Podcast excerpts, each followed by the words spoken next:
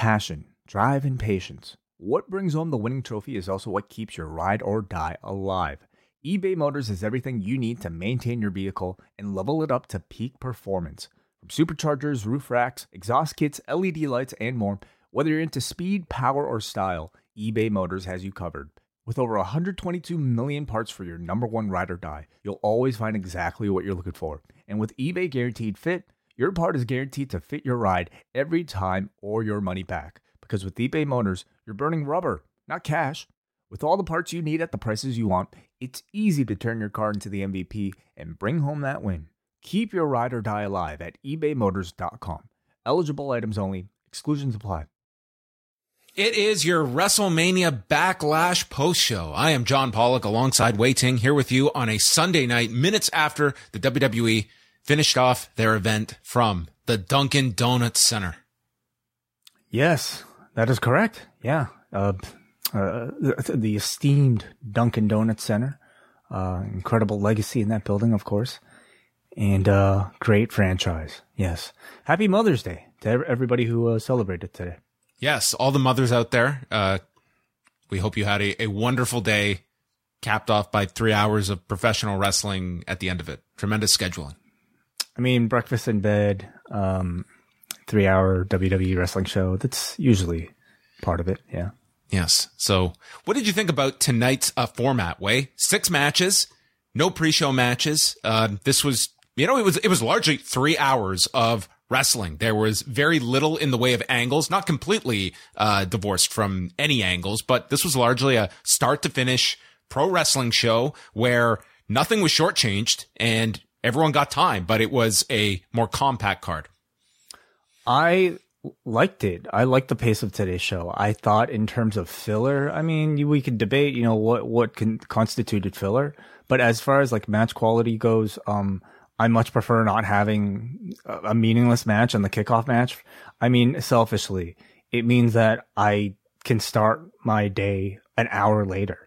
There's nothing at all to recap, you know, and I, I wonder if it makes any sort of difference, you know, to the overall interest of the pay per view. They might have more interest, and it might be a more a more successful Barker show, simply showing recaps of the main events. There is not one person that is leaving the Dunkin' Donuts Center that is saying a, I love the name of our hometown arena, and b, I wish that show was longer. I don't know how you could have been complaining after the three hours that you got, and that what we needed to be warmed up with uh with a meaningless match or two in, in the kickoff show, I'm with you. I think that three hours is plenty. That's all you need. And I think that this is probably going to be their format. We saw with WrestleMania where they did two hours of kickoffs, uh, minus matches. So the, the fact that they were doing it again here suggests that they just look at that as here's an hour of free content and we're not going to bog it down with, with, matches. Like maybe they just find that that is not going to be appealing or they're just, they're, they're not going to that effort. You want to see the match. You have to subscribe to the service and, and get the actual show.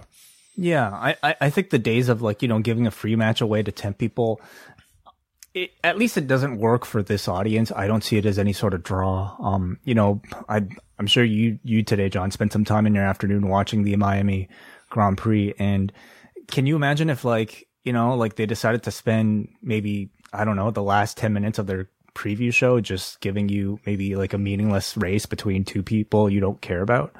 Um, like that, that's silly. You know, build up the anticipation for the actual show that matters. Uh, we're going to go back just to uh, this, this, comment that was made that a lot of people were discussing from Saturday night at the WWE house show in Trenton, New Jersey, when Roman Reigns got onto the microphone and addressed the crowd. And a part of his speech said, I've been here many times. I've been here probably a couple of times in the past 10 years. I'm starting to work into a new phase in my career, and I honestly don't know if I'll ever be back here again. If that's the case, I just want to th- say thank you for all of these years of support. So uh, there's got a lot of people discussing like what this means for Roman Reigns' future. And just in asking around today, um, I, I heard from several people, and it does seem that Roman Reigns is going to be going into I don't know if it's just uh, altogether brand new deal or a restructured deal, but it sounds like you know he is going to have a more limited schedule moving forward. And you look at a city like Trenton, New Jersey, that is not a pay per view city. That's not even like they don't even do TV in Trenton. So I don't know if if if that's what you read into it, but it does sound like you know moving forward he is going to have a more reduced schedule when this goes into effect. Right. Okay. Yeah, that's very interesting. I mean, he's still very much the champion. I mean, I think the rumors are still out there that he will likely be um, matched up with The Rock, maybe or maybe not for a championship. So, still seems to be a focal part of the show. But does this mean like a reduced um, house show schedule? Does it mean reduced TV schedule? What are we talking about? I, I would. I, I can't say one hundred percent, but I, I get the sense like like everything. Like I, I don't know if this is a sense where he will be on every pay per view. Um, but you would think like looking to this summer, you have those three big stadium shows. I would imagine he would be a part of those. Uh, next month, for instance, Hell in a Cell. Like that, that is not to me a giant show. And tonight's outcome, that did not build a match. Like there is no program for Roman Reigns all except for the long term one with Drew. And tonight's match did not, I, I, did not come out of this thinking we are seeing Roman uh, defending that title at Hell in a Cell. There was nothing to build a match for four weeks from now based on that six man. Right. Unless they came back and maybe complained about somehow like I mean it wasn't Drew who got pinned, of course. No, but I think you saved that match. I I don't see them doing that one in four weeks.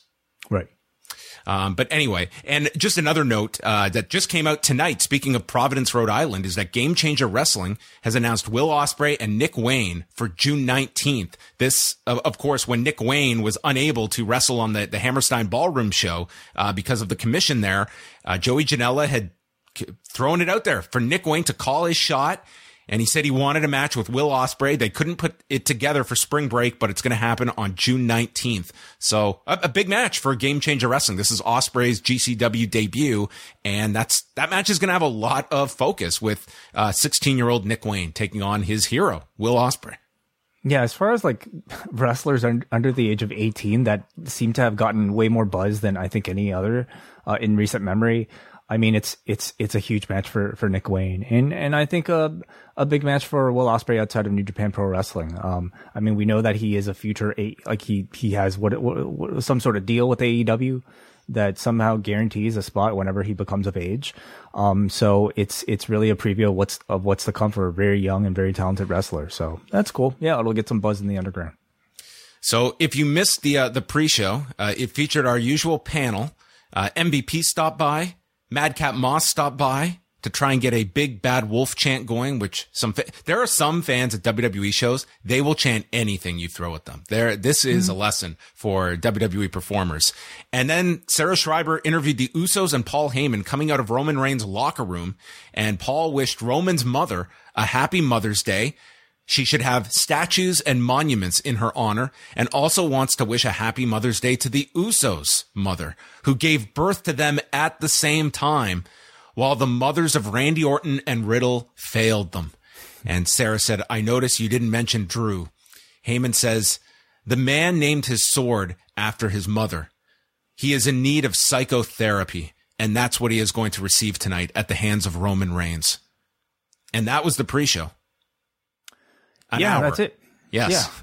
Um, I mean, again, I, I, don't think it's really the type of show for you and I. You know, they're for people who might not be watching the TV show every single week, who need a refresher of what is to come um, on on the pay per view that they're about to maybe purchase or, or flick over to watch. That was it. Just all the video packages, and we go into the show where the opening video asked, "What would happen if there was another dimension?" Well, tonight we cross over. Tonight we cross over into the multiverse of WrestleMania into WrestleMania Backlash, the alternative timeline. Yeah, evidently. I mean, professional wrestling really realizing the crossover between uh, interest in, in in it and this Doctor Strange movie that's out because it it feels like it's the third thing in as many weeks that we've had, you know, some sort of a multiverse of madness type of influence between, you know, impacts, multiverse of matches. We have AEW's Forbidden Door poster using like a Doctor Strange portal. And uh tomorrow on a special edition of MCU Later happening at 1 p.m. Eastern Time in the Pro Wrestling Cafe. Uh, we will get involved as me and WH and John Cena review the movie. So there you go. All right, you can uh, you can all check that out coming out on uh, Monday.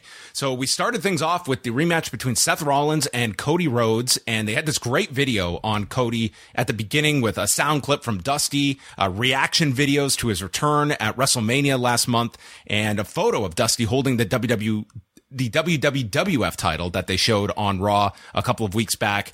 And we go into the match and Rollins early on has all of Cody's moves scouted. Uh, when Cody goes for the slap off of the back and power slam out of the corner.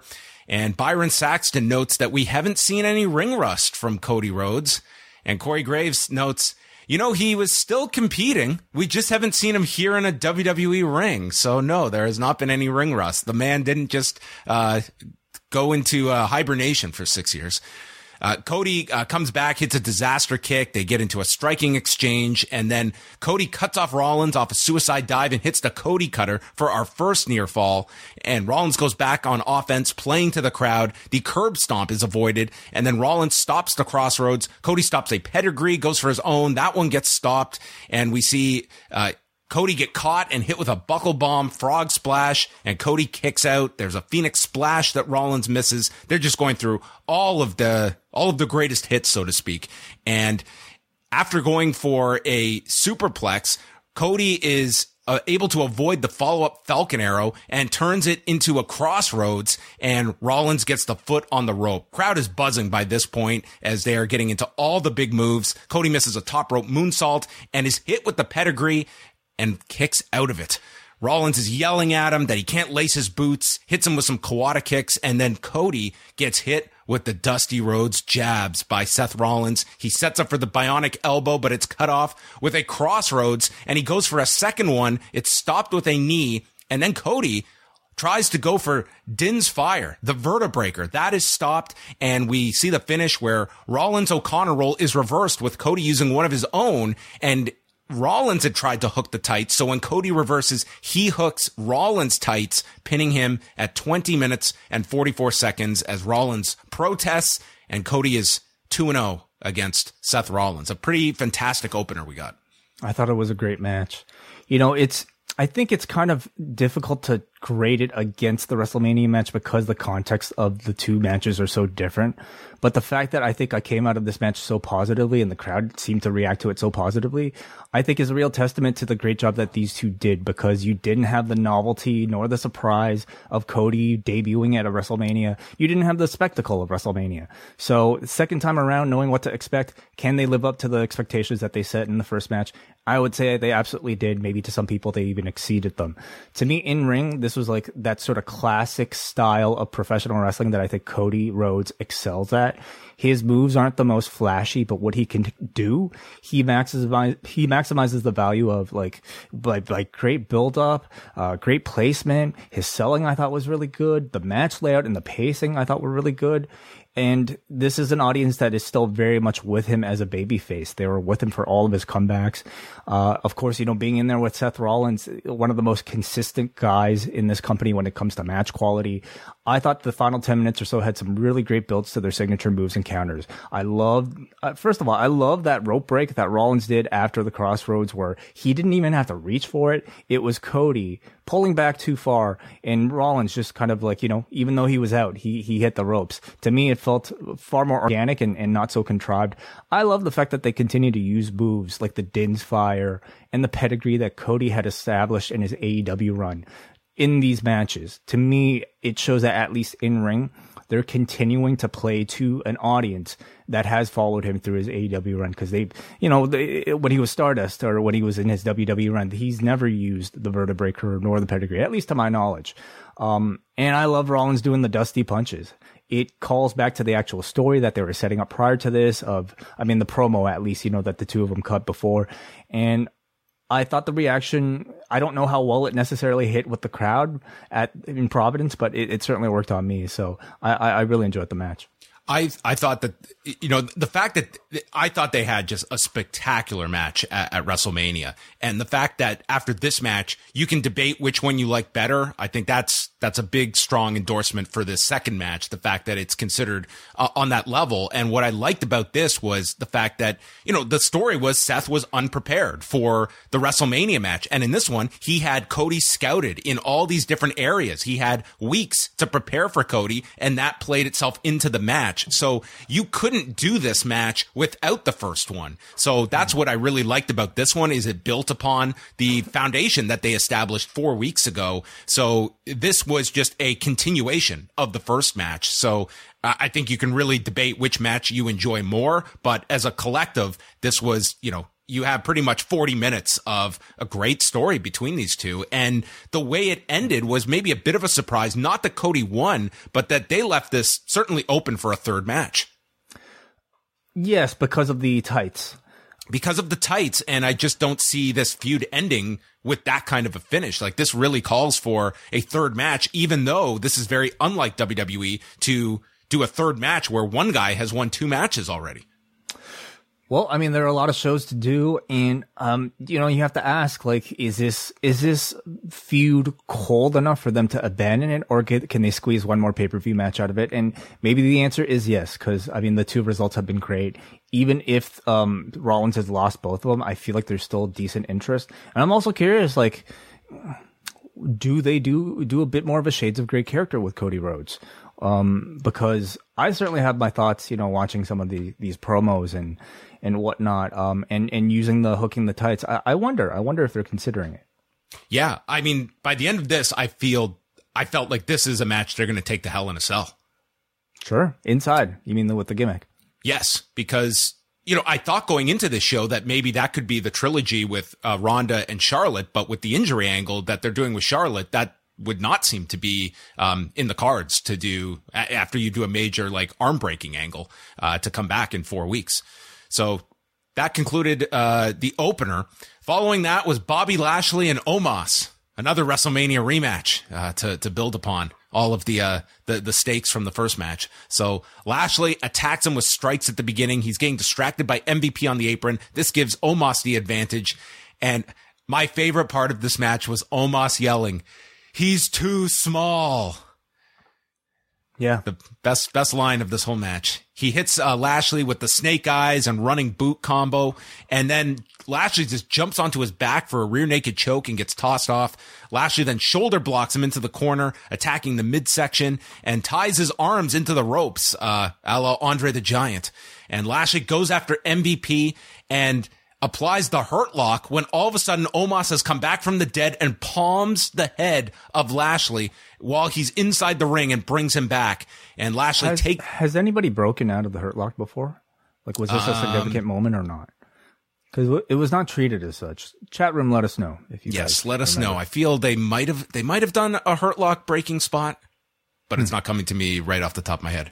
Uh, so the hurt lock is, is applied in the ring to Omos, but the hands are not clasped. And Omos drives him into the corner and gets out. Lashley tries to lift him for a vertical. He can't. So barely gets Omos up for the slam. And then the spear is stopped by Omos's knee, drives Lashley into the corner and behind the referee's back, MVP uses the cane and Omos pins him after the tree slam in eight minutes and 51 seconds as, uh, I, I will say this: this was better than the WrestleMania match. I thought this match was much better than I expected it to be, maybe because I had lower expectations going in after WrestleMania. But to me, I thought they were very successful in treating and creating a scenario where I could believe that Bobby Lashley was the underdog.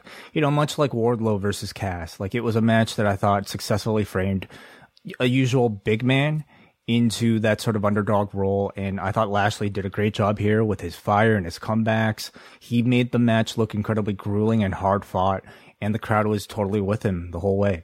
Omos is somebody who we all know has a lot of limitations. Um, but I feel like at this point he has enough tools. And I mean, to me, the key is number one, MVP who I think is tremendous and really add, uh, completely revamps and, and completes the package. And I think a strong babyface who can do things with him and Bobby Lashley, somebody who can, you know, um, at least like take a good amount of offense and, um, you know, do things like put the hurt lock on him have Omos actually sell for somebody's submission. So I would say this match was a success. Um, I think the Omos MVP relationship has been a success, and I think Lashley's babyface run thus far has been a success. And you can attribute a lot of that to the the quality of the opponent. And when I say quality, I mean a guy who's big, uh, and that's certainly what he is. Yeah, I like I, I, thought this was the weakest match on the show, but for Omos, I mean, throw out like the tag matches with AJ. Th- this was probably the best singles match we have seen out out of Omos. Like I did, like that WrestleMania match. Like I saw some stuff in there that it was just it was brutal. I didn't see anything in this that was like embarrassingly bad. It was like they had a relatively simple match, and Omos did you know, he, he did what he needed to do. And uh, I think like this match, again, you come into it with low expectations. They would have been met in this, that it, that they achieved above that. So, um, I, I take that as a win. If you, if you're looking for Omos in terms of on paper, this guy's going to come out and do a nine minute match. Mm-hmm, yeah, I mean, I think he's still relatively new in his run, or at least it looks like it. And uh, but but the thing is, like when when you're that big and you're in the WWE, um, they're going to fast track you even if you have a limited arsenal of moves. And thus far, I mean, that, that's a tough task because how many big men have they gone through who really haven't been ready for the role? So we've I, just seen a bunch of them in NXT. Like totally. look at look at Harland. Like that guy mm-hmm. was just thrown out there, and I mean uh, Sanga, a recent one as well. Like all of these guys, like it's you're you're kind of thrown out there, and you're either going to catch on or you're not. It's it's going to be sink or swim there and, and, thus far I would say at least he's he's swimming or at least you know learning to swim. Um and I would say the feud is you know 1-1 now. I could see them doing a rubber match between the two. Uh, yeah I I think they probably go that direction just for lack of a alternative options for either at this point. And yeah they're one apiece. Hell in a Cell promo June 5th in Chicago Edge versus AJ Styles, another WrestleMania rematch. And Damian Priest is banned from ringside, or is he? We'll find out. Uh, a good, a good amount of heat for Edge as he made his entrance. Styles has the shoulder injury with the left arm taped up, and he is very aggressive from the beginning, attacking Edge and even hitting an Asai moonsault. He teases the phenomenal forearm, but gets booted off the apron. And this is when he starts selling the shoulder and Edge takes over. He went to slide him into the corner and I guess the shoulder was supposed to go into the post and didn't quite uh, make its mark, but instead it really didn't matter. Edge just uh, attacked the shoulder further, and he did a spot where he loosened the turnbuckle, but he didn't take the pad off that you knew was going to play into something a little later on that this turnbuckle had been loosened. Uh, he's ripping off the kinesio tape and drives the shoulder into the mat. AJ's fighting him off with a Pele kick and hits a top rope hurricanrana, Ushigoroshi, and then the crossface is applied and AJ counters it into a calf crusher, but is using the good arm for the pressure and can't use both of his arms. So there's a rope break by Edge. Uh, AJ goes for a German and Edge just rips off the loosened turnbuckle in the corner and it's Edge that gets kicked into the exposed buckle leading to a two count. I thought this was like a really clever spot. I was just disappointed it didn't get like a bigger reaction from the crowd because I thought they put a lot of thought into it. It was a great idea for a near fall and it, it just didn't seem like the, the audience um, responded to it like a big spot, but I, I thought it was well thought out. I agree. Um, I thought something happened, you know, uh, uh, with this match where I, I feel like the crowd started to mm, not react for a lot that I was kind of going crazy for at home. Um, and I I don't know if it's because of a lack of interest in the feud itself, um, or or something else, but they I, I definitely felt the disconnect between my reaction to the match and what the crowd was was giving me uh, through the microphone. Do you think that had anything to do with just like the layout of the match, or do you think this is further to just the presentation of Edge that is a, a bit of a disconnect? Could be Edge. It could be their overall overall interest in the feud itself. Um, it you know could be a number of factors that that's kind of hard for me to say. Like it could get a reaction uh, in another town if they did this match, but yeah, for some reason they reacted really well to to Cody. They they saw Cody as a star for sure. They reacted really well to Omos versus Bobby Lashley. But in this match, which I thought featured some tremendous quality, and I'll let you finish the the recap. Um, it, it sounded a lot more muted. Edge hits a spear and Styles kicks out of it and then stops a follow up spear attempt with a knee. And then Edge gets draped on the top rope and AJ lifts him up for the Styles clash, uh, can't hook the leg and Edge kicks out of the Styles clash. Then there's a springboard attempt by AJ, but he realizes his shoulder is too damaged, so he can't go for the springboard. So instead, he climbs up the turnbuckle when Damian Priest comes out ringside.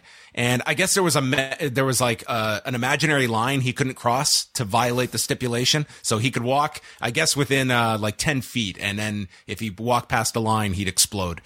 So as he distracts AJ, Finn Balor jumps Priest from behind, and the crowd goes nuts for the run in by, by Finn. AJ is on top, and a masked individual pops up on the apron and pulls down AJ, snapping his shoulder onto the rope. And Edge capitalizes, applying the crossface, and then turns it into a choke, and AJ goes out in 15 minutes and 22 seconds. The masked person enters the ring um, wearing very familiar boots and gets onto one knee and subtle Byron Saxton asks, who is he? It must be a he, right? Who is he? And it is Rhea Ripley with her dyed black hair joining Judgment Day. Yes, yes. That is the official name of the group? Yes. Okay. Um, well, first of all, the match, I thought it was a great match you know, for me, what absolutely stood out the most was I thought the great psychology displayed here by AJ Styles with his with the impact of the shoulder injury on his strategy throughout the rest of the match. There were a lot of clever spots throughout that I thought reminded you of the match's kind of overall narrative here. Him having to use, you know, moves like a Frankensteiner or an Asai moonsault to me was like him making effective use of his able-bodied legs instead of his upper body. Um, the spot of the match to me was the way he draped Edge onto the ropes to put him in position for the Styles Clash so that he wouldn't have to hold him there so long with his shoulder. And, and the fact that he even winced while trying to lift his arm to do, arms to do that signature like Styles Clash pose to me was absolute brilliance. Unfortunately, I thought much of that psychology, I mean, this crowd didn't seem to care for. I noticed, as I mentioned, a, a bit of a dip in reaction through all of this. The biggest reactions were for sort of, you know, like the th- expected things like Priest coming out, Balor coming out, and this, this hooded figure which um, I thought was a satisfying reveal. You know, it's been rumored that it'd be Rhea Ripley for a few weeks now. I like the fact that at least she showed up here with a different look. I like it whenever a significant character change is accompanied with a significant significant physical change. So I think it works. You know, it's it's cool that we have a woman attached to a men's stable. Yeah. Yeah, I, I like the match overall. The the crowd did bring it down a little bit. Um, it was it was something different on the show. I this was one where I, I think you could you could pick wh- whichever match you you preferred be- between the two. I liked the WrestleMania match, but I did see why some people were a bit disappointed with this. Um, but the, the storytelling was very strong in this match. I thought AJ was fantastic uh, selling the shoulder, but th- there was something missing to this one that I, I, put it a notch below like the other three really big matches on the on this show. Um, but but still like a very good match overall that you got on the show. Michael Coleman welcomes us to the A show with SmackDown taking up the second half, uh, I guess with the exception of RK Bro. But yeah, it was interesting the structure. It was like your Raw programs in the first half of the show and then predominantly SmackDown to close it out. I'm guessing it just worked out that way, maybe through the layout of the match. Um, it's not, I mean, I can't really see them like just sticking with, you know, such a rigid format like that. Yeah, I mean, you don't have two world champions anymore, so it's not like mm. you're positioning your your champions uh, in, in, different spots either. So, uh, yeah, just the way it worked out. Charlotte Flair and Ronda Rousey in the I Quit match for the SmackDown Women's title. Samantha Irvin explains the only way to win is to actually make your opponent say, I quit. You actually have to make them say, I quit. As opposed to um, symbolically? Playing a promo where they say the words "I quit" maybe over the speakers. Oh, okay, got it. Yeah, yes, that's happened.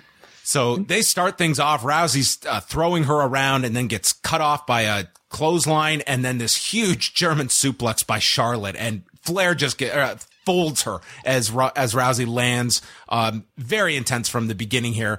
Uh, Rousey's going for a flying armbar attempt, and the referee has the microphone following them around as they battle ringside. Flair brings out the kendo stick that Michael Cole reminds us has been such a big part of this rivalry. Couldn't have this match without the kendo stick way. So Flair then runs to the backstage area from this kendo stick and she returns with two kendo sticks.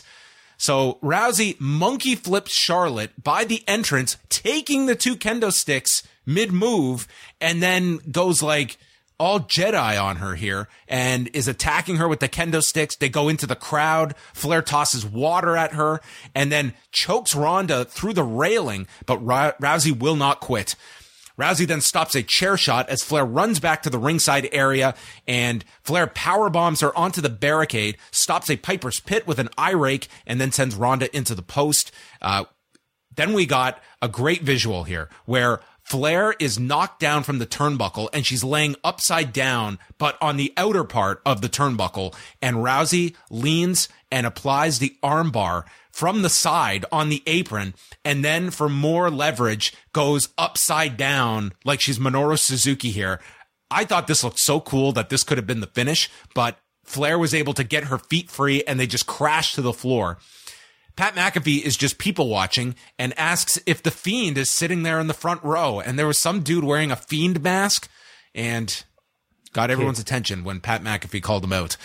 The match continues after they get into the ring. There's a natural selection onto the chair by Flair. She applies the figure eight, and Pat McAfee, who was great here, is citing all the knee surgeries that Ronda has had. And Ronda's asked if she's going to quit, and she yells, Never, bitch, and breaks the figure eight with a chair. Flair warns her it's her last chance and wishes Ronda a happy Mother's Day. And with this, she Ronda capitalizes by taking her arm and armbarring her through the chair. And when she won't quit, goes, I was hoping you'd say that, bitch, and wrenches the arm, torquing it sideways, and Charlotte quits in 16 minutes and 33 seconds. This match got a lot people pan this at WrestleMania. They came back. They had a phenomenal match. I thought these two killed it in, in this. This was so intense for the time it, it, it lived up to the stipulation that an I quit needs to be. This was hands down the best night of Ronda's comeback since January of any match, any promo segment. This was the high point so far of this return for Ronda Rousey, and she had a great opponent in Charlotte. I think they they really redeemed uh, whatever criticism came their way for WrestleMania. I totally agree. I thoroughly enjoyed and was thoroughly engaged for this match. It, it, was a huge improvement over the Mania match, and I thought the pace of it for an I Quit match was very appropriate because they were dialed up to 10 from the very beginning. Their grudge and hate for one another, even though I thought, you know, the build has been really cold, I thought it really came across well in the intensity of this match. To me, it was a match that played out very much like, like the like like a fight scene, like you know, like the fight scene from They Live, for instance, where it just had sort of that vibe of like, like this this urgency with a within a wild brawl in these sort of like strange circumstances, a lot of carnage, a lot of screaming involved. Like it almost felt like a world star video, and to, that might not always work for pro wrestling, but I think when you're talking about a grudge match in an I Quit setting with weapons and all of that, it came across incredibly fun you know um even like with the lines like you know they were speaking into the microphone that felt straight out of a movie.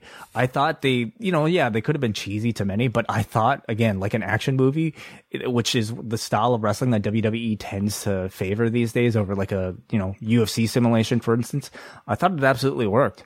It was memorable it was enjoyable throughout and i thought definitely um, a successful match for ronda rousey out of her comfort zone yeah. And we can just fast forward. Afterward, they announced that Charlotte has suffered a fractured radius. Um, so this is not a legitimate injury, but, you know, given the fact that they are uh, crediting Ronda with breaking her arm, uh, that suggests to me that Charlotte will be taking some time off, and mm-hmm. uh, we'll see how long that is. And it brings up the question of where Ronda goes after this, of who is programmed with her.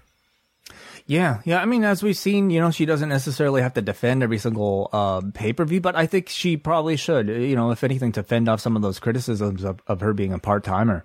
So, um, uh, I, I, there there are enough people, I guess, on that roster that they can pair her up with. Um, I, I, don't see them going to something like Sasha so quickly. Like she's really tied up with with Naomi at, at the moment. I mean, you've just brought up uh, Raquel Gonzalez. I guess you've got Xia Li, who had uh, recently turned. I mean, if you're looking at the SmackDown women uh, that that are available, you, you you have some options. Is Alexa Bliss signed to any particular brand? You could put her on either brand; it doesn't matter. Yeah, that's mm-hmm. that's always a, a possibility too. And and then you have you know Bayley's floating out there too. So. Yeah.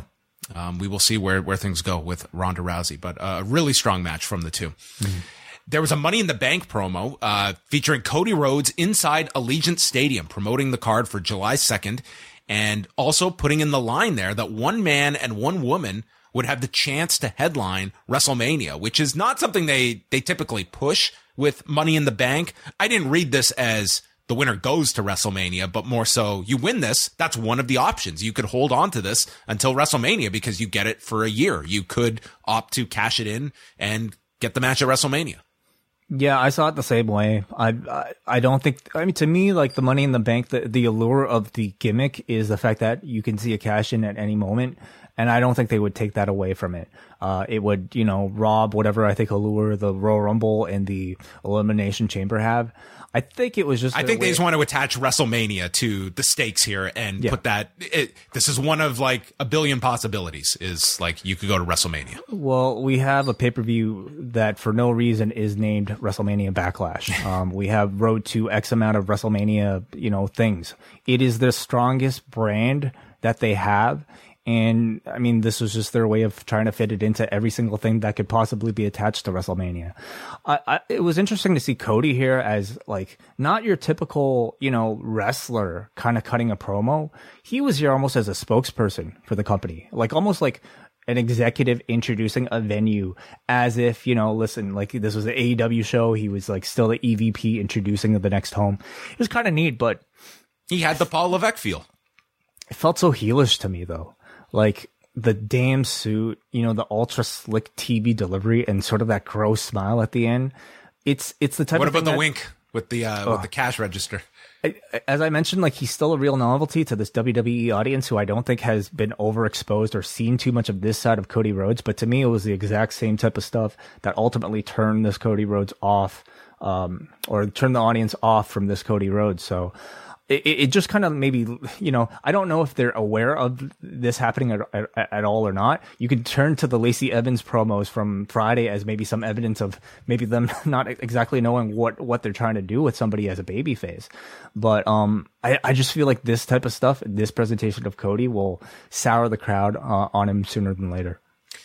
It's interesting because tonight's finish, it's certainly like tomorrow, Cody comes out and Seth Rollins has a legitimate gripe. This is not a mm-hmm. heel just just crying about something. It's like he was wronged in this. And you know, you can frame it. It's like, you know, he outwitted you because you tried to cheat yourself. You just got outsmarted by Cody. But nonetheless, you have thrown that out there.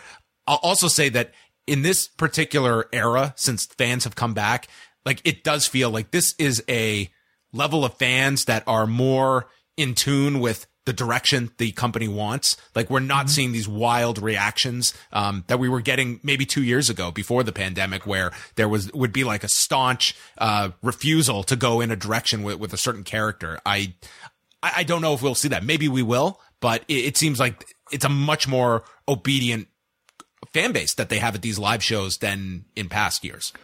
I think it continues to depend on, on, on the town and, and maybe the how long a character has turned been been that way. Like we still have audiences that turn on you know directions, but you're right. Like maybe it's a bit more difficult now, especially uh, not knowing what reactions are organic versus what might be Like like Becky is not getting those overwhelming babyface re- reactions. right. But she's also been a very good heel. I would say that certainly helps. But but it's different from when she had first turned, and it was like they were really fighting the tide, and now it's like the audience. I think they see her like she's a heel, and that's how we're going to react to her as as such. Yeah, yeah. It took some time though.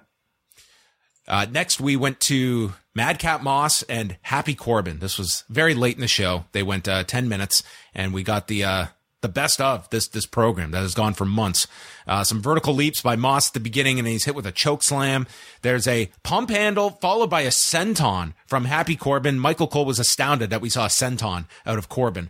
Moss hits a running shoulder tackle and attacks him on the floor. Fall away slam, uh, deep six. Moss. Uh, kicks out of that and then ducks a clothesline and wins with a sunset flip in 946, allowing Michael Cole to state that the joke's on Corbin tonight. Yeah, I will never think of this match again. It was uh, it was there. I don't have any grand complaint about it, but it was uh, it was ten minutes late in the show, and I, I can't say I was all that engaged with it. I think the placement of this match between you know the two uh, highest build matches uh, on the card tells you exactly how they probably see the match. It, it's your come down match. You know, it's your bathroom break. Um, I think it's an acknowledgement. You know what? I, I got the come down fight on on Saturday night with Carla Esparza and Rose Namajunas. I don't know why anyone would would watch that card and state, you know, an environment where we control all of this, where we want a match that brings everybody down. I don't understand um, that. Like I watch yeah. things. It's like I want to just uh, enjoy things. I, I don't need to re- to come down after after sitting through uh, the I Quit match. Let's just, let's just keep things rolling. Uh, yeah, I mean it's it's it, it's it's a philosophy that they they seem to abide by, and AEW has abided by. So, uh, and, and a number of wrestling companies have abided by. So, um, I don't know. Maybe there's some signs through experience that they can explain better than I can. But it, it's a it's a program with pretty weak characters, um, and characters you really cannot take seriously. If you heard any of Madcap Moss's what was supposed to be a baby face uh, joke routine on Friday, I can't possibly imagine anybody caring about him outside of this, their hatred for Baron Corbin. You know, in ring, like, yeah, they're fine wrestlers, sure. Like, Corbin is the usual. Moss shows some good intensity, good fire, but, uh, um, I took the time to eat my dinner here and, uh, it, it's just, it was really hard to care about the program we need to work that into a more regular segment, like the waiting dinner match, because you eat all over the place. Like you, your timing for dinner, it could be at five thirty, it could be at nine thirty. It's I, am always interested when dinner occurs for you. It, it, was way easier to heat up my chicken uh, during a WWE Premium Live event than it is for Rampage. Oh or, yeah, or you, Dynamite. Yeah. Yes, you could you could go put the barbecue on if you so oh, yeah. chose during. I WWE could take a bath during during the show. You kidding me? Main event time. Uh, Corey Graves joins Michael Cole and Pat McAfee for the six man tag with Roman Reigns and the Usos against Drew McIntyre and RK Bro. As Drew comes out with the sword, they note that it's named after his mother on Mother's Day. And Pat McAfee, while putting over the bloodline, notes that there are sitcoms about the bloodline's family. That's how huge the bloodline is. That's that's a pretty good flex. I love young bloodline. It's great. Drew gets tagged in early and Jimmy just stares at Reigns and Reigns is reluctant, but finally tags in. The place is going nuts. Like they accomplished, like people wanted to see this showdown between them and Reigns just circles around and he tags out. Great heat here. And then we, we go into long heat spot on Riddle and lots of boos as Reigns is beating on him. And Pat McAfee says, there ain't enough CBD in the state of Rhode Island for Riddle's body after what the bloodline does to him. Jey super kicks Randy on the apron after running Riddle into the post, and Drew gets the tag when Reigns is in, and they actually go at it this time. Drew is setting up for the Claymore, but Jey gets onto the apron, and as Drew turns around, he is hit with a Superman punch by Roman Reigns, allowing Pat to compare it to Michael Chandler and his knockout of Tony Ferguson on Saturday. Reigns is in control. He raises the titles and he hits Riddle and gets into Orton's face, turns around Claymore, but both men are down. The crowd is going wild, chanting for Randy, and Randy gets the tag and he's in with Jimmy. Uh, Orton, he could sleepwalk through his comeback. He, he, has got it down so much. I think I can close my eyes and envision it. And, he, and I wouldn't want anything else. It worked, dude. This crowd, they were so amped to see Randy mm-hmm. Orton do his hot tag. And this was like 15 minutes in before he's tagged. And he, mm-hmm. the crowd is going wild. He's teasing the RKO. Uh, Reigns, ends up coming into the ring. He goes for a spear into the RKO and then Jimmy super kicks Orton, who can't capitalize, and then responds with his own RKO to Jey. So everyone is going fast and furious here with their big moves. Drew Claymore uh, goes for the Claymore and is stopped with a Jey super kick. The Usos hit a double version, and then Riddle and Jey are the legal men, and we see them go back and forth. Jey avoids an RKO. Reigns hits a Superman punch to Orton off the steps, and then Drew runs Reigns into the steps. And by the announcer's desk, Drew is hit with a So he's dead.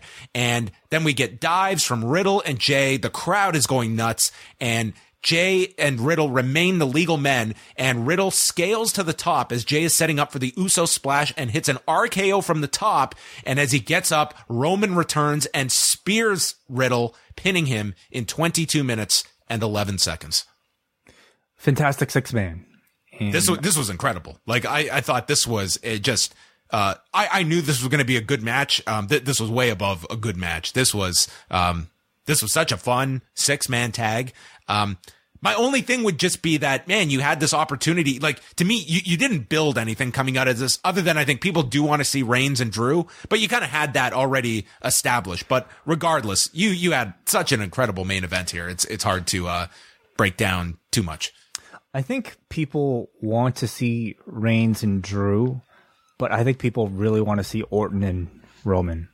Um, that was the, my main main takeaway coming out of this. Um, I'm, then, I'm then gonna, I think Randy should have, at, at, the very least, pinned one of the Usos. If not, well, I'm not saying that's their direction. I'm saying that's what the crowd wants because I think I'm at this point no longer going to an- anticipate any sort of turn from Orton onto Riddle at least because I don't think Randy Orton has been hot, as hot as a babyface in really quite some time since he's been as a part of these, you know, even though they're completely formulaic RK Bro matches, they're exactly what this crowd wants, and every single time they react huge for him. And I thought tonight was one of the hotter Orton hot tags. They, they were they were insane for Randy and. Okay, if if they're not going that direction, we do know they're going the Drew direction, mm-hmm. and but you know, but this or, guy winning Orton, on or, Orton overshadowed Drew as the ba- biggest babyface of the match. Well, you're right, but okay, pick pick your person. But man, the idea of Drew winning the winning for his team on Mother's Day, it was mm-hmm. like, d- did Reigns need another win in this match? I think so much of it depends on the direction. I feel like Drew might be being set up for the Money in the Bank. So if they're not going to do a Drew versus Roman match right away, then why why do you need to give him the win? Because he needs it. Because, dude, we have Thanos. Thanos is cast. We need some Avengers on this show. They they like their comeback stories, and to set up the comeback, you have to have you know a guy not be, in Roman. It's not like Drew took the pin here, but their thinking is probably we can have this guy eat shit for a little bit because we're going to give him the money in the bank. Well, uh, all that aside, this was a great, great main event. Um, it was the right call to close the show with this. I, I think they they did a well, great job you, with it. You had a Ron like I thought you had a really good Ronda Rousey match and and her winning the championship either. So for me, like I I question it because I thought the match was really good. Maybe the Ronda Charlotte match might not even have been able to top it. But for me, like this match lacked significance. It was a great match, but we get great matches at the you know for Raw main events, for SmackDown main events, on house show main events, and this did not feel any more important than any of those. What reason, if you miss this show, would you have to watch this other than maybe you want to see some good wrestling? Well, there's good wrestling every single show, potentially. So it lacked that, you know, lasting importance to me. Well, they made that choice to to make this match like not have any stakes attached to it. That to me is another argument why one of the baby faces winning. I think that is significant if you beat the bloodline and you have some strong challenger coming out of this for the long term. I think that could set Drew up for money in the bank is that here is a guy that he just took out Jey Uso, for instance. Um, I think that would have had some more uh, impact to it. Um, that said, though, I, I thought like th- this match to me was like well above like a great Raw uh, six man on, on, top of it. Like th- between this match, the the I Quit match, the opener with Rollins and Cody, and Edge and AJ, I think was not too far from that. Like mm-hmm. between those four matches, how can you give anything but a, a strong thumbs up to this show? I mean, even Omos and Bobby Lashley over delivered. So I, I mean, I, am not going to give my, my big recommendation and, and, include that one in there. It's like for, for, you, for Omos, sure. You said it was Omos's best match. Is that what you said? Yes, that that's also that's like. A, but that to me is significant, at least in saying. What's that, his second best match? Way. well, that I can't. You, you have to name his second best match uh, for that to be a, a, huge compliment. I will say it was. It. I enjoyed the match. You know, and, and I can't say that about many Omos matches. So to me, like that coupled with everything else on this show, Happy Corbin, oh, you know, whatever. It didn't ruin the show. Take it or leave it. But overall, it was a show where if you decided to watch, I think you would have come away very entertained. So thumbs up for me. But the anticipation for this show is a different story. How many people cared to even yeah, watch it? It's it's everything we said. Like I, I don't think this show being great was a shock to you or I. We looked no. at this card. These look like great matches. They're going to get lots of time. This this six man, for instance, um, imagine we had two commercial breaks in there, like on, on Raw. Um, it would have brought it down. But the fact was, you know, you get solid wrestling on these pay per views by and large most months. And this was a case where this was a wrestling heavy show where there was very little backstage and you, just got to get some really good wrestling on this show. So that is not a surprise, but you're right. Um, would I say that this was a show you needed to see? No, you did not need to see this show. It was you you were rewarded if you did, but life goes on if you if you missed it uh, on to the next show. I think the I think the Cody Seth match like was a big match coming off of WrestleMania, and there's uh, at least for our audience, I think a lot of interest still in the Cody Rhodes run. I would recommend that. I'd recommend the Ronda Rousey Charlotte match because it's a very different type of Ronda Rousey match, and they pulled it off very successfully. If you want to just watch great wrestling, check out the main event. Absolutely, I thought AJ versus Edge was also very good, um, despite the crowd reaction maybe not agreeing with me. And if you're a big Omos fan, definitely check out the Lashley match. Uh, so a, a, definite thumbs up show for uh, for, for, me uh, from for three hours on uh, on on Backlash WrestleMania Backlash Sunday. Yes. Uh, all right. First of all, here, uh, this is the point in the show where we get to some of your feedback, including your super chat. So if you want to leave any super chats, you can do that in the YouTube chat room. We have one that comes to us from Felipe, who sends 2,500 Chile, Chilean pesos, who says, Hi, my F1 mates in general, it was a fun D plus show, fun main event, and I I quit. And I quit. Okay, got it. Good opener. Do you think Hamilton can turn this season? Love guys. I love he goes transitions like just mid sentence from. all right, I, I am going to disclose. I, I, have watched all of like five minutes of the race. Uh, a Sunday afternoon, not not happening. Uh, on Mother's Day, hundred percent was not happening. So I, I, know I know who won the race and everything, but I, I can't really comment more on how the race turned out. I, I am going to watch a bit before I go to bed tonight. It was uh, it, it was Max Verstappen winning the race, and, and he was in the third. He was in the the third yeah. pole position, and I watched the beginning, and that was incredible. He overtook Carlos Sainz like instantly. It was like incredible. The beginning is always like some of the most uh, interesting parts, but yeah, I believe followed by Charles Leclerc, and then Carlos Sainz, and then Sergio Perez. So uh, Red, it's still a race between Red Bull and Ferrari, and I, I mean Hamilton. What, what did you think about just the, the track and kind of the the scenery? I, I read 82,000 people were at this race. There were so many celebrities that like uh were there. Like I believe it I believe like man there's this photo circling around but with like Lewis Hamilton posing with like Michael Jordan and uh Oh, Michael Jordan was there. Yeah, Tom Brady and uh uh David Beckham like uh Pharrell, will.i.am. I mean, I could just name celebrities if you really want. Um, but um, yeah, it was it, it seemed to get way more attention this weekend than like I've ever heard. Uh, maybe it's just me kind of becoming more of a fan and noticing. But I, I would say like F1 fans themselves will tell you. Oh, this was they, this was considered like a big breakthrough event for them in yeah. in the U.S. Like this was looked at as like a big race. Like I, am sure the the numbers are going to be big for this one. And I think if if the momentum continues, like I mean, now that the attention is on the sport, these races are going to have to deliver because if they're all just kind of like shitty, kind of boring races, then the crowd will probably turn on on F1 rather quickly. But they got a big one coming up next year in Vegas that I think should be even way bigger. Um, but as far as like the track, like it was okay. I, I don't think you got too much overtaking until um, the safety car. There, there's like a weird kind of similar safety car situation. Well, it wasn't weird at all. Actually, it was very by the by the numbers, by the rule book, I, I should say.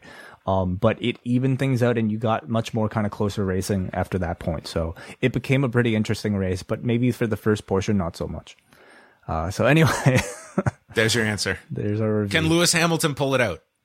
I'm gonna say no. I think he's too far back, and I think Verstappen and, and Leclerc are doing too well by themselves. But we shall see.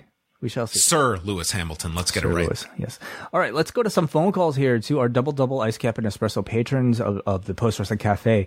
Uh, you guys can join us if you find the link right now in uh, your email or on the Patreon. So first go to Hansi. Hansi, welcome. Hey, what's going on, guys? Can you hear me? Yes. Yes, we can. Oh, yeah. No, I was gonna say that. Yeah, I'm pretty much in agreement with uh, a lot of what you guys said about uh, yeah, I, I mean, I, I, called it. I, I said on like on the Friday's call that yeah, like these shows are always going to be good as one-offs, right? It just if you watch these shows weekly and there's not much creatively going around. It's like you know, like even like trying to like recap on my on my own, whatever. Like I, I don't have the same excitement that I do with AEW because I feel like you can't really put much analysis when the creative it, I just feel like uh, like it, for, for, like other than a few programs, the creative is really, really, really lacking. And you know, but I but I did enjoy all, uh, you know the I did enjoy most of the matches, the opening and the main event. Um, again, I'm with you guys about like you know wh- where all this is going. But let me ask you before I go, um, because I did enjoy. I, I think Ronda and Charlotte have really good chemistry. It just the creative behind it wasn't like it was really, really empty. But I'm hoping now if Charlotte's stepping away for a little bit and Ronda's kind of free. Who do you guys think is like next in line? Because I, I only person I can see because Sasha and Naomi are busy with the tag titles, even though like that's like a half-ass division. The only person I can see now kind of going for it, but be kind of awkward, is Lacey Evans, right? Because she's mm. going to be a hmm. face. Ronda will be a face, but then that whole introduction that happened on SmackDown, it felt like one of those things where like they're making her a face, but by demanding you, uh, you know, applaud her and all that kind of stuff. I'm like, it felt kind of cultish to me, and I don't know if that's supposed to be leading to some like subtle kind of heel turn after all of that. I don't know where it goes, but where do you guys see Ronda going after if Charlotte's not going to be in, in, in contention? And uh, I'll, I'll, leave you guys with that. And good job as always, guys. Thank Thanks, you, Hansi.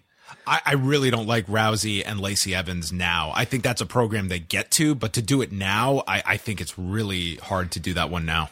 Did you catch the segment and and the? No, I, I have not seen SmackDown, so I did not get to see the segment. I did hear you and, and Kate uh, discussing it, so I at least know kind of the uh, the outline of the segment. You know, uh, I I wondered if I had misheard something, but like uh, clearly not, because like everybody else seemed to have a similar reaction, questioning why and how after you hear a person bare their soul week after week talking about their personal tragedies, do you throw in a line with your introduction saying, Lacey Evans has requested that you show your appreciation and essentially demanding applause as if a heel were to mm-hmm. do it. I don't think for a second they're like playing those vignettes and making the audience want to boo her. But for some reason, that line was somehow snuck in there and the end result is just confusion. So I think we're, we're going to watch, you know, Friday to see how they fix this.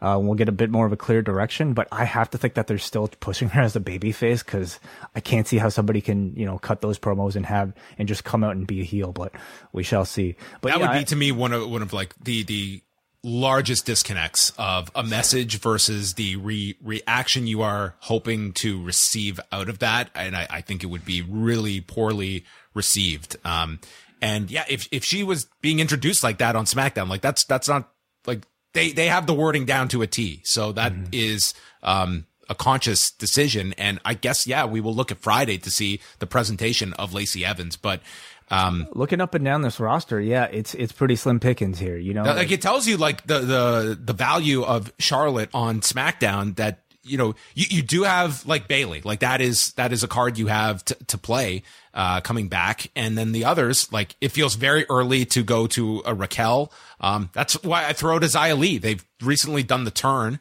Um, that could be something. Or maybe you get, um, Ronda involved somewhere with, with, with Shayna Baszler at, at some point. I mean, they seem to be gearing Shayna and Natalya up for a title challenge, but isn't that happening on Friday? And yes, that, they're doing the title match on Friday, and right, and it's over after that. So yeah, maybe they can you know break either Natalya or Shayna. Like Shayna versus Ronda to me would be great. I hope they get enough time to actually build a story because mm-hmm. there's so much to be told there. But like, there's options there. It's just whatever the option is, it it requires some some build for that person. It's not, I would say, outside of Bayley, it's not like someone is ready made at that championship level. Yeah, agreed. Uh, so I mean, there are options, yeah, between them or Sasha and, and Naomi, um, depending on who doesn't have the championships. Uh, okay, let's go to one more phone call here, and it looks like it's coming to us from New Jersey. Brandon, how are you? Hey, what's going on, guys? I I, I didn't think I'd be on this early. Uh, uh, I had I had a little. I can put you back on hold if you want. No, I'm, I'm good, man. I had a pregame meal before coming in, uh, spicy pork and uh, broccoli. Not the best, but uh. Okay, sounds, right. sounds okay. All right. Yeah. You're fulfilled. uh, um, I just want to say that I, I love the main event. Uh, I even thought Madcap and uh, and Corbin was good. Uh, what did you oh. think of his fit? Corbin's or Corbin's? I mean, um, would you rock it? Um, if maybe if I was a wrestler and and rich, yeah, sure, why not? Who about you, John? Do you think you can pull that fit off? No, no, I don't, Brandon. do you, do you have a joke for us? I, I, I just want to say that uh, for rewind to SmackDown, uh, I, I just I, it hasn't been said enough of you carrying two two pounds of twenty pounds of rice and, and dipping your laptop in, in the said rice like a dipping dot. I don't think I don't think people have talked about that enough. Go look this up. This is a th- this is a theory that is supposed you're supposed to do if you if you get water damage. No, I believe it, but I'm, I'm just imagining you getting a pound of getting a twenty pound bag of rice open. Dude, do you, do you understand the, the the crisis of your your your laptop? Everything is on there, and this thing's on life support. Okay, would you be going to get some rice? Damn right you would be. Okay. Did it work? No. Would I try this again? Probably not. But all I'm it- saying, all I'm saying is growing up in a Hispanic community and seeing someone being that wasteful with, with that amount of rice, my abuela would have would have been very upset, and she probably would have hit. She probably would have hit me if I did that with uh with that uh chancla of hers. If if I did that, that's so wasteful. did you eat the rice? Wolf- though? Wolfgang w- w- would agree with me here. Is this what yours look like, John? Um, not that far off. Okay, not that far off. Okay, I buried the thing in rice. Even I- I even, even the lid, like, or even the monitor, like the screen. Oh yeah, that was the other thing. It was like if this thing survives, this laptop's going to be just garbage. Like I, mm, okay. I realized I'm probably playing into like an internet meme as I'm doing this, but I had no other option. It's this, or I, I just accept that this laptop is dead forever and gone. So what are you going to do? It was the right move, I think. Great move, man. That's all I got. Love you guys. Okay. Thanks, Brandon. Thank you, Thanks, Brandon. Brandon. Three hours he watched tonight. That's that's what he had for us. I will I appreciate it actually. save- Yes. Okay, let's go to some written feedback now from forum.postwrestling.com. This is available to all patrons after all of our shows, and we start off here, John, with David Porges. Yes, he writes a really good show. I came in with very low expectations considering the card and the build and was pleasantly surprised by how much I enjoyed most of the matches on the show. Rollins and Cody have incredible chemistry and both are on another level right now. Shout out to Michael Cole who has had an amazing resurgence since Pat McAfee came in and was great tonight in the main event. I, I would agree. I think the commentary with, with Pat and, and Michael Cole is typically uh, very enjoyable. You'll always get some some ridiculous lines in there. I was actually waiting for a Pat McAfee line during the I Quit match saying, you're going to see a lot more action between these two than we saw on Saturday night. I thought for sure we would get that reference, but instead he saved it for uh, Michael Chandler. But uh, did you see that knockout, by the way, on Saturday? I did not. Oh, Jesus. Did you see? You need to see the photo. There is a photo of Tony Ferguson that is just, oh my goodness. Okay, maybe I'll part part of your soul will, will die when you see this photo. Um, Oh, no. But yes, uh, uh, just one point here is that um, saying like pleasantly surprised. Like I was not pleasantly surprised that we got a really good wrestling show tonight. It looked very good on paper. Um, but to your point, I don't think the anticipation uh, w- was there for this show. That seems to be the disconnect. You know, I think we always go in with like limited expectations when it comes to these WWE shows because we're so dissatisfied with the build because the build is such poor art, but the in ring typically is very good art. You know, when at least bell to bell, you know, when you when you leave it to the wrestlers because they're that skilled. And again, if you're choosing to be a fan who only watches WWE by watching the pay-per-views and not the TV, I, I think you would overall have a much more positive opinion of the company. Is this the picture you're talking about? I could not possibly have a photo that, that tops that one, could I? Holy shit, dude! Wow, Dude, there, there's even like, Oh my wh- God. the first one I saw, it was a close up on the face, and it's just like, man, photography is just unforgiving. Holy shit! He looks. His face is melting.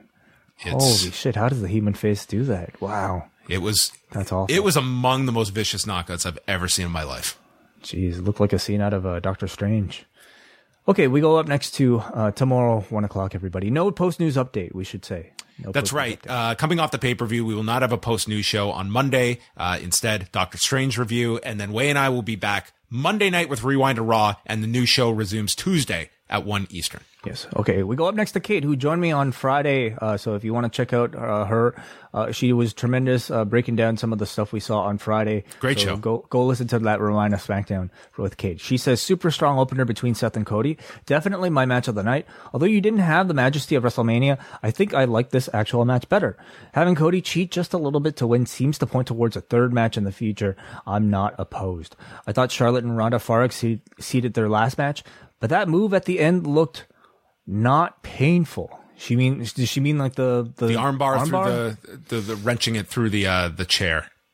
I didn't have much issue with it. I mean, it's it's an it's a warped armbar break, you know. Um, how how I mean, she torqued show it. it. was, and you know, the the ultimate, um, you know, outcome was that crowd went nuts when she yelled, "I quit!" Like it was like a big, like they they, they peaked that match very well, and and honestly, seeing the uh, like the Minoru Suzuki armbar, I thought like, man, that was like an awesome visual, and you know, they they kept the crowd. It was like that crowd was in that match from start to finish. Like it was just an intense violent match for 16 and a half minutes and, and they had the crowd with them so yeah i, I can't say too much negative about uh, their their outing She also says that the plan is to get the Roman versus Drew. They definitely need to say that for Cardiff because that is the only place where the crowd won't be behind Roman. Honestly, they should delay doing an RK Bro breakup angle and work towards Roman versus Randy, which feels like the hottest program they could do right now. that was the match people wanted tonight um, there was no doubt about that and you've got three stadium shows to do this summer and i like you can say sure drew earmark him for wales uh, but what do you do in las vegas uh, what do you do in nashville um, those are big matches and in theory you would um, have roman reigns in prominent positions on on, on those shows In theory, but they got away with one premium live event without a title defense. I think presumably you're going to get more. Like for instance, Money in the Bank, they don't they, they can get away with not doing a title defense there. in a stadium Okay, I forgot that it was in the stadium. Yeah, if, if it was just an arena, I wouldn't um, dis- disagree with you. But that is like that is a stadium show. Like Hell in a Cell. Like I, I just I cannot see them doing a big Roman. D- do you know? I was looking this up tonight. Just um, you know, with, with like the Roman stuff. So so this year so far, like he is still very active, like on live events and dark matches. He has not wrestled on TV once this year, not once. Cool, but he's appeared almost every week. he he makes you know he he's always appearing um but to me it's like if you were going to be setting up a title match i don't think they're doing that finish tonight if they're setting up a title match for four weeks from now so I, I could certainly see hell in a cell uh, being w- without roman for instance and he just you know you build up for something for money in the bank in that time Yeah, it seems to be like you know the the Brock Lesnar pacing, where I, I don't think we get a title defense every single one when Brock was champion. So yeah. all right um that is uh do we have one more piece of feedback? one of more feedback piece of feedback. Uh, we go to Rob from Rhode Island, although notes he was not in attendance at the show. WrestleMania weekend was full, as many shows are, of Eddie Guerrero tribute spots. FTR and CM Punk are covering Bret Hart on a weekly basis. While it's obviously not a tribute, any thoughts on Edge now using the crossface, normal and his own altered version? I remember feeling uneasy in the late 2000s when Shawn and Hunter worked it into their moonsaults, their move sets. Uh, but am I overthinking it? Um, I, I remember when Shawn first started using it, it was a few months after Benoit. And at that point, I did think it was a little uneasy. I do not at all think about it now, nor do I look at it. I mean, really, it's like, you know, it's like a Nagata lock, for instance. It's, um, I don't think people are looking at that and being drawn back to Chris Benoit. Um, so I, I do not look at it that way, nor do I, I think at all Edge is trying to reference him either. Yeah, yeah, I, I'm in agreement. Um, yeah, when it was still a pretty raw like topic, absolutely, I thought it was questionable. Several years removed now, with you know consistent usage of it, like throughout all of professional wrestling, I I don't think about it much uh, at all. Especially now that he's you know working in a sort of variation attached to it. So, uh, we Yeah, one, I, I did like that. That like the the change to the choke uh, as well to sleeper. Yeah, give give like a alteration there. Definitely. We got one super chat late coming in here from Slim Sieber, who sends five dollars. Thank you so much for the support, Slim. He says thoughts on WWE testing live commentary during the commercial breaks on SmackDown on Friday. WWE live test testing live commentary during commercial breaks. I don't know if I caught Well, you were wouldn't. saying. it sounds like during commercial breaks, like you wouldn't be able to hear this. So this would more be a question for those live. If I, I didn't even hear about them doing this. Yeah, I mean, I was watching. I don't know if it was something that was exclusive to uh, the Fox feed. I, I was watching up in Canada. I I didn't personally experience it myself, so um, maybe something for us to look into. So I'm Yeah, I need more of an explanation because I, I don't, uh, I'm not sure if he means in the building or through the commercials. Uh, I would think they're not doing commentary over commercials. Um, but anyway, uh, we'll look into that. All right. That is going to bring an end Slim to. Sieber mentions it was audible for the live crowd. Huh? So they're piping in commentary to the live crowd. Right. Like th- they did that at, at Triple Mania, um, where the, the audience could hear the commentary. But yeah, I guess that would be more a question if someone was uh, at the arena and if if they Would liked that or not be confusing? Like commentary for like a portion of the match and then no commentary for like the rest? Like what is Yeah. the- why? What? The, how, how does it? I don't know. I have many experience? questions as I'm thinking about this. Like, what what's uh, what would the point of it be? I don't know. You're not satisfying a viewer at home. Yeah. And hey the guys, person- we're in commercial. Uh, how are you guys doing? If it's just being during the, the commercial break, I would definitely question what what that is uh, being needed for. Unless it was, um, yeah, I, I don't know. I don't know. yeah, I'd love to hear some uh, people's live experiences if they actually, you know, went to one of those shows. All right.